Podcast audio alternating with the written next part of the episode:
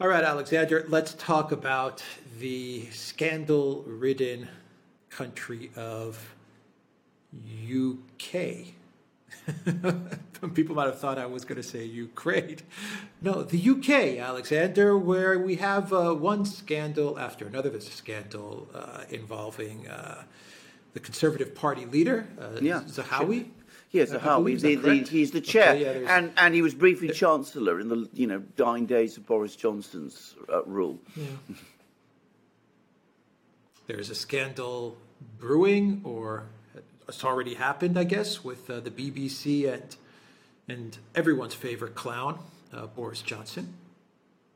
And there's more scandals. What what what is going on? And, and while all of this is going on, while all of these scandals are going on, it's more more money to to Zelensky, just more more money to absolutely. Yeah, you're quite right. You're It's incredible. You're absolutely correct. It is incredible. Now, bear in mind, this comes in a country which, when I first came here back in the '60s, was at, at, at you know public level, and in fact even in private level, it was unbelievably um, honest. I mean, it, it- corruption levels in Britain at that time were extraordinarily low um, compared certainly to other countries uh, that that I knew of at the time and since.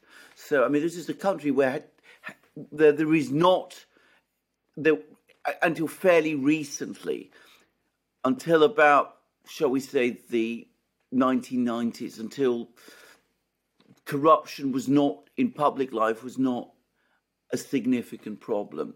Well, it, it is spiraling out of control. In fact, we have, as you correctly said, one corruption scandal after another. Now, the really big one, the one that you know is dominating the news media here, is in, in, involving a man called Nadhim Zahawi. He was briefly Chancellor of the Exchequer under Boris Johnson when Rishi Sunak resigned and put the knife in Johnson.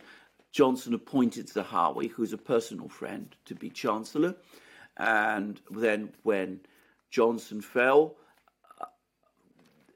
Liz Truss sacked Zahawi and put in her friend Kwasi Kwarteng. Well, we know all that story. But Zahawi has remained, and Rishi Sunak has made him chairman of the Conservative Party, which in effect puts Zahawi in charge of the party's organisation. Now, Zahawi, some years ago, many years ago, a couple of years ago, set up YouGov. YouGov is a major polling sociological agency, and he set it up with a friend of his, but of course, he didn't want to declare dividends. he didn't want to declare any dividends he was making from uh, YouGov, which very, very quickly, rapidly grew into a very successful company. So he set up some kind of complicated trust arrangement involving his parents. So he received all the income, but he didn't pay the tax. That's basically what it was. And we are talking about many, many, many millions of pounds. And various journalists got wind of this and they were asking all kinds of questions. And they were saying, you know, is this going on? You know, can you explain what's happening? And Zahawi came along and said, it's, you know, absolutely not true. No truth to these allegations. If you publish anything like this, I will sue you. I will sue you because you're libeling my name. And then a couple of about a week ago, he comes along and says, Well, actually, it's all true all along, but it wasn't intended with any, you know, uh, intention of depriving the taxpayer of, you know, my taxes. It was all careless. I was just being a bit careless, even though the tax bill involved is well over four million pounds. So he was being careless about this. And of course, you find out that in fact Zahawi has been uh, milking the system. This is only one example of the kind of things he's been doing. He's milking the system for every conceivable thing that he could do. He's found all kinds of lobby groups that he's been working with. He's apparently the single, the second highest earning British MP, amongst which is quite, saying quite a lot. And of course, he's been um, doing that. And I'm going to say it straightforwardly. It seems to me that it's inconceivable that he would have been able to do that if he had not achieved the kind of position in public life that he has. So, anyway, it's a big scandal. I mean, I should say it's there's no sign of any legal action so far been taken against him. He's settling with the revenue. He will say that it, you know, whatever it was, it was careless and it was only tax avoidance and all those kind of things. But it's not a good look. Lots of criticism of the government. Lots of criticisms of Zahawi. Demands that Zahawi resigns. He's refused to resign. Demands that Sunak, the Prime Minister, sacks him. Sunak hasn't sacked him. And so there he is still. He is still chairman of the Conservative Party despite all this, and no sign that he's moving, and no sign that he's leaving. And of course, this is creating a very bad impression. Meanwhile, the person who elevated him to this very high position, Boris Johnson, well, we just heard another report that, you know, on the eve, relatively soon before Johnson lost his position as Prime Minister. He was apparently short of money. He needed to raise a loan. loan was £800,000. You know, Boris, a man of expensive needs. And uh, he approached another friend of his. The friend arranged this loan for him. And relatively soon after, this same friend got appointed to be chairman of the BBC. so there you go. I mean, it's it's becoming, and, and, as you correctly say, this is only scandals on the surface. There's been issues now um, about the Metropolitan Police. Um, some of them very serious, some of them not reported publicly, and I can't talk about them. Scandals apparently affecting many Conservative MPs. Scandals, I believe, also affecting some Labour MPs as well. These are all rumours. And my, my own impression is that British politics has now become very much a, sta- a stagnant pool. There isn't any real competition anymore. The two big parties have basically become, you know, the uni, the uni party that you get people talk about than the United States, only more so. Keir Starmer went to Davos and gave a speech there. You know, you might have expected that you know, the head of the organ Labour Party would be spending his time meeting working class people in working class constituencies, but no, he prefers to go to Davos. And in a stagnant pool, what has happened is that all the dirt has come floating to the top. Yeah, Tony Blair was at Davos, Keir Starmer Davos, got Boris Johnson flying to Kiev. What happened to to, to the UK. Do people realize? I mean, oh yes, yes. The citizens, yes. Do, yes. do they realize this? Do they see this? Yes. they do see it. I mean, do bear in mind, do bear in mind that you know we've had a massive drop in real living standards, in real real wages in Britain. Um, there's a, uh, we've discussed this before. There's heavy. There's lots of strike action going on in Britain. Um, there's, um, I think, there's a lot of anger. Uh, um, the the trouble is that the political class has eventually has closed ranks. You also get the sense that, on the one hand, they feel they have a kind of impunity, that they can pretty much get away with anything. And you know, Zahawi, after all, still Conservative Party chair. He's still there. So you know, maybe they're right to think that they have impunity. If you're talking about the Conservatives, you also get the sense that they're saying to themselves, well, we're probably going to lose the next election and we're going to lose it big time. So let's enjoy ourselves whilst we can. I mean, there's probably something of that element involved too, you know, make what we can in the time that's still left to us. So there's all of that going on. And at the same time, the country, the people of the country are becoming increasingly dissatisfied but they're also very demoralised because the alternatives that existed have been closed down. Brexit hasn't really been implemented in the way that they were told they, it would be. The Corbyn experiment, the Corbyn uprising was pushed down. And so you get a sense of general sense of decay, but no real sense of, you know, anything happening that will shift around this stagnant water that we were talking about. Yeah, you know, it seems like the many governments of the collective West, this this sense of impunity that they have, the sense that, that they can do whatever they want and and nothing's going to ever happen to them. It really took hold a few years ago during the, the, the lockdowns, in, in, my opinion. I mean, that's where I, that, that's where they really said to themselves, "Wow, we really can do whatever we want." And now it's being accelerated with Ukraine, and you know they're they're washing money right in front of our, our eyes. I mean, it's it's right there. As people are suffering. Um, I mean, I don't know if I believe the stories in the UK, but I'm seeing a lot of stories of terrible stories of, of people who can't pay the their heating, their electricity, oh, yeah. of their they're dying of hypothermia. I, I, don't know if this is true or not. Oh no, I mean there was but, a, there was a, you know there while all of this is is happening. You know, yeah, they're just saying 10 billion to Ukraine, 20 billion, yeah, no problem. And everyone knows it's being washed around. Everyone knows it's going to the military industrial complex. Everyone knows how that whole system works. But I mean, it's what, can, I, I, what can you do about it?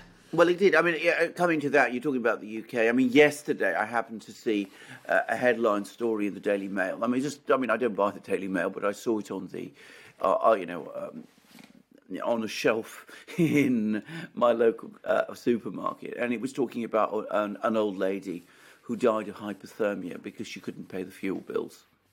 And that's just an anecdote, but I mean, there's also a report that I've seen which says that a third of children today in Britain are being brought up in poverty, and that in many cases people are struggling to provide food for their children. This is food. I'm talking about clothes and things. So clearly there are problems. And if you go to British supermarkets, um, again, I, I've noticed, you know, you get packets of milk, children's milk, and you see that the packets have been broken into and bottles have disappeared. You know, I've seen that myself. So, you know, people steal them. they don't steal the whole packet because that would set the alarm system ringing. So they just break in and they just steal a bottle. But there is a huge amount of fatalism and demoralization. Now, this isn't sustainable. This kind of thing never is. And eventually, this system will break down. By the way, you're talking about Europe. I mean, of course, we've had that big scandal in the European Parliament, which is probably still evolving. But again, one doesn't get the sense it's really been prosecuted with that much energy.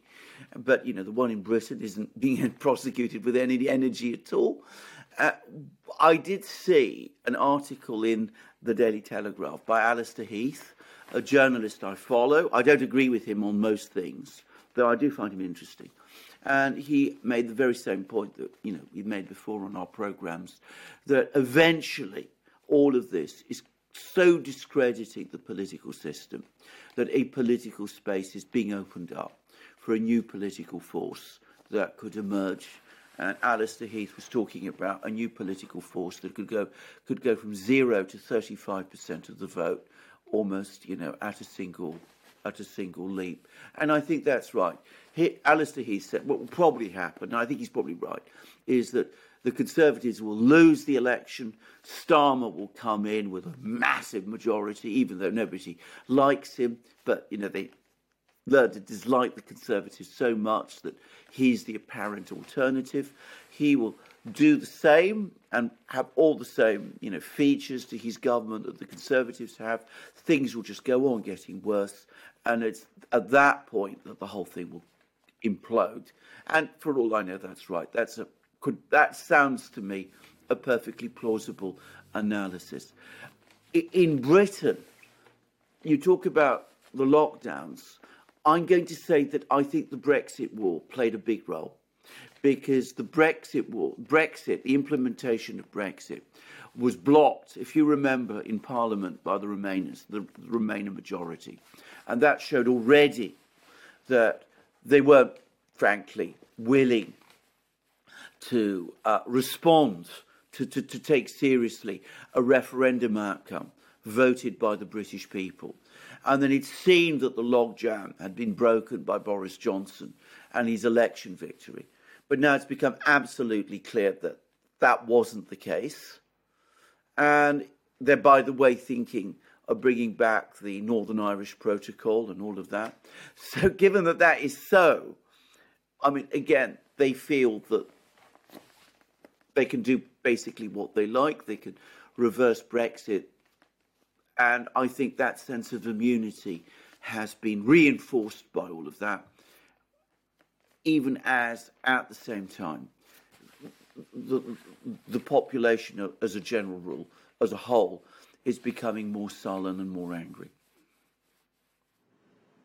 Yeah, well, I mean, your German foreign minister, uh, Annalena Baerbock, speaking about German citizens, but I think it carries over to, to all, uh, all of the, the ruling class in the, in the collective West. She said it where, where she was talking at a, at a conference and she was like, we're going to do everything we can to help Ukraine and whatever our citizens want, I don't really care.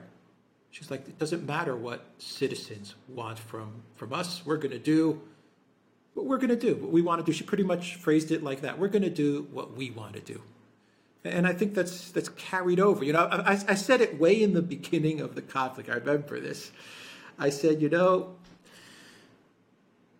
Ukraine wants to become part of of Europe and the EU and the collective West. But the more this goes along, the collective West is going to become more like Ukraine, it seems. I mean, you know, Ukraine is always saying, well, we're gonna we're gonna become more European. But I'm seeing the reverse happening. You, understand what, what I'm saying? I absolutely understand what you're saying, and I think you're absolutely right. And going back to the very start of this program, you said, you know, uh, a major corruption scandal in Ukraine. it wasn't Ukraine, it was the UK. But of course, it could easily be Ukraine. I mean, it's not very different ultimately. I mean, you know, paying taxes. Well, you know, we don't, I don't, you know, I don't pay taxes. That's for the little people to do. And you know, if if I'm caught, well, that was just carelessness. It's not that I meant it intentionally, even if I did threaten to sue people who suggested I was doing it. I mean, that's the kind of thing you could imagine someone like, you know, President Poroshenko saying. if it didn't once seem that it was the kind of thing that you'd expect from the chairman of the Conservative Party. Yeah, our oligarchs, we have our oligarchs, and our oligarchs run the government, and they do whatever they want, and the government officials do whatever they want, and they're in bed with the oligarchs, and no, no difference, really. No. no. There really is no, no difference. difference. No. And it carries over across to the United States as well. You see it with, with the classified documents, with, with Hunter Biden. It's yeah, well, absolutely, uh, absolutely. I mean, for me, but if you're talking about the United States, the most extraordinary case, it's received absolutely zero attention, is you remember with the Supreme Court, you know, a couple of months ago, uh, there was a huge uproar when the decision, the Dobbs decision, was, which was still in draft, was published surreptitiously. So, massive investigation carried out to find out who was the leaker something, you know, which all the lawyers, all the people said this is, you know, outrageous. It is an enormous infringement of, you know, the, the whole concept of the justice system that violates all sorts of fundamental things. The pool of people who could have leaked this document is small, apparently 97. And they couldn't find him, or at least they pretended they couldn't find this person. it seems as if I mean, they've now closed the investigation. They said, sorry, it was hopeless. We weren't able to achieve any progress at all in identifying who it was. Um, you're telling you, you, you really want me to believe that? That the United States, with all its massive investigation agencies, cannot find a person who leaked a document like this? That they can't even come to some kind of preliminary conclusions? I'd say prosecute whoever did it. I'd simply say sack them. no, they can't find them, case closed. I mean, that at the heart of the American legal judicial system. Okay. You have any other final comments or any other scandals, corruption scandals that we should know oh, about? Oh, I'm sure. I'm sure. I'm. Or should um, we have the video there? I think we can bend the video there. I mean, it's a depressing subject, actually. I mean, we've we've we've laughed a lot at it, but I mean, it is it is extremely depressing, and it's going to get worse. And I mean, obviously, we have. Uh, corruption in Britain, as I said, which when I, I mean, not so long ago was a country where there wasn't corruption, at least not on a public level. And it's getting worse, and there's no sign of it uh, being brought under control. It is an iron rule that when things like this happen in a country, then um, it's a sign that we're not just in a state of decay, we're in a state of an early state of collapse because the political class, the people who are the leaders of the country, are no longer thinking about the country, they're thinking about themselves exclusively, and so they're no longer making decisions that are really addressed to dealing with the country's over underlying problems. And it isn't just in one country now, it's right across the West, and that's how it, how it happens. If you remember when we were doing our history series on Russia, we were talking about, you know, extraordinary corruption that existed there, the incredible hedonism that you found in political amongst the political elite at that time. Well, it's not that different here. Yeah, I wonder what comes first, real quick. Is, is it is it the, the collapse, and then you get a new political uh, party that comes out, or a political system, or or does or are there cases where where a new political party or political system can somehow come in to to stop the collapse? Uh, well, is that is, even possible? Would the, well, would the unit parties is, even allow that to happen? This is this is the great unanswered question. I mean, it, it, can the system renew itself as a result of a new political force coming in and you know changing things? Well, it didn't. Ha- it, so far, they were able to block Donald Trump and his movement in the United States. Uh, I, am not sure that Allister. I mean, I'm sure Allister Heath is right about the fact that a big political space for a new force in Britain is opening up, but that doesn't mean that it would be that it would succeed or that it would be allowed to. And usually, when things are as bad as this, very difficult to see how they can be turned round.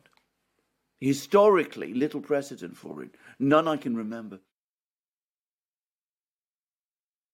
I hope I hope Allister Heath is right. By the way, it is turned round. Putin in the Putin in the nineties. Putin in the late 90s yeah, with Russia? Yeah, well, there you go. There's a, that that might be an example, Perhaps. actually. Yeah, maybe. So maybe it maybe it can be done, but you know, it's the, the, the Russia of the 90s was a much more fluid place. I mean, not everybody yeah, had become, was, you know, yeah. it hadn't gone on for as long as it had. But it was at it, a point of collapse. It was at a point of collapse, yeah. I mean, it was at a point of collapse, wasn't it? I mean, yes, and then it was. You it had, was absolutely Absolutely. A guy at, coming out of nowhere, it seemed, yes, or at least it seemed he, he came yes. out of nowhere. And, yes, yes. Well, that's and, true. And pulled the country together. Well, that's absolutely true, actually. Well, that perhaps does offer some hope. But, well, you know, at the moment, I have to say there's little visible sign of a, of a new political person coming forward and being able to take on this enormous entrenched system that that exists. And by the way, I mean, as I think we both know, because, you know, we both, let's be straightforward about it, we've run into the natures of our of political systems in Cyprus and Greece, that, you know, if you are not corrupt, you are very distrusted and indeed sometimes act- actively hated by everybody else who is. If, if everybody's corrupt, the one person who's not is very, very isolated. Yeah probably saw that in in the U.S. Absolutely. We, well, I think you did. Bear in Trump, mind, probably, yeah. Bear, bear in mind that we've had all these investigations of him in order to try and find proof of his corruption, and uh, it hasn't amounted to anything. I mean, remember the tax returns? remember all of that? Remember how that was going to prove that he was receiving money from the Russians? Whatever became of that story? They didn't find anything. They didn't find anything. I know, absolutely. I mean, he did. He does. Uh, he does arrange his affairs to limit his tax liabilities, and he does it very well. But then, how is that different from what uh, Zahawi has been doing? And of course, the difference is that he was quite open about what he was doing with the people who counted, who were the IRS. All right, we'll leave it there. The Duran.locals.com. We are also on Rokfin as well. And go to the Duran shop, 10% off. Use the code. Good day. Take care.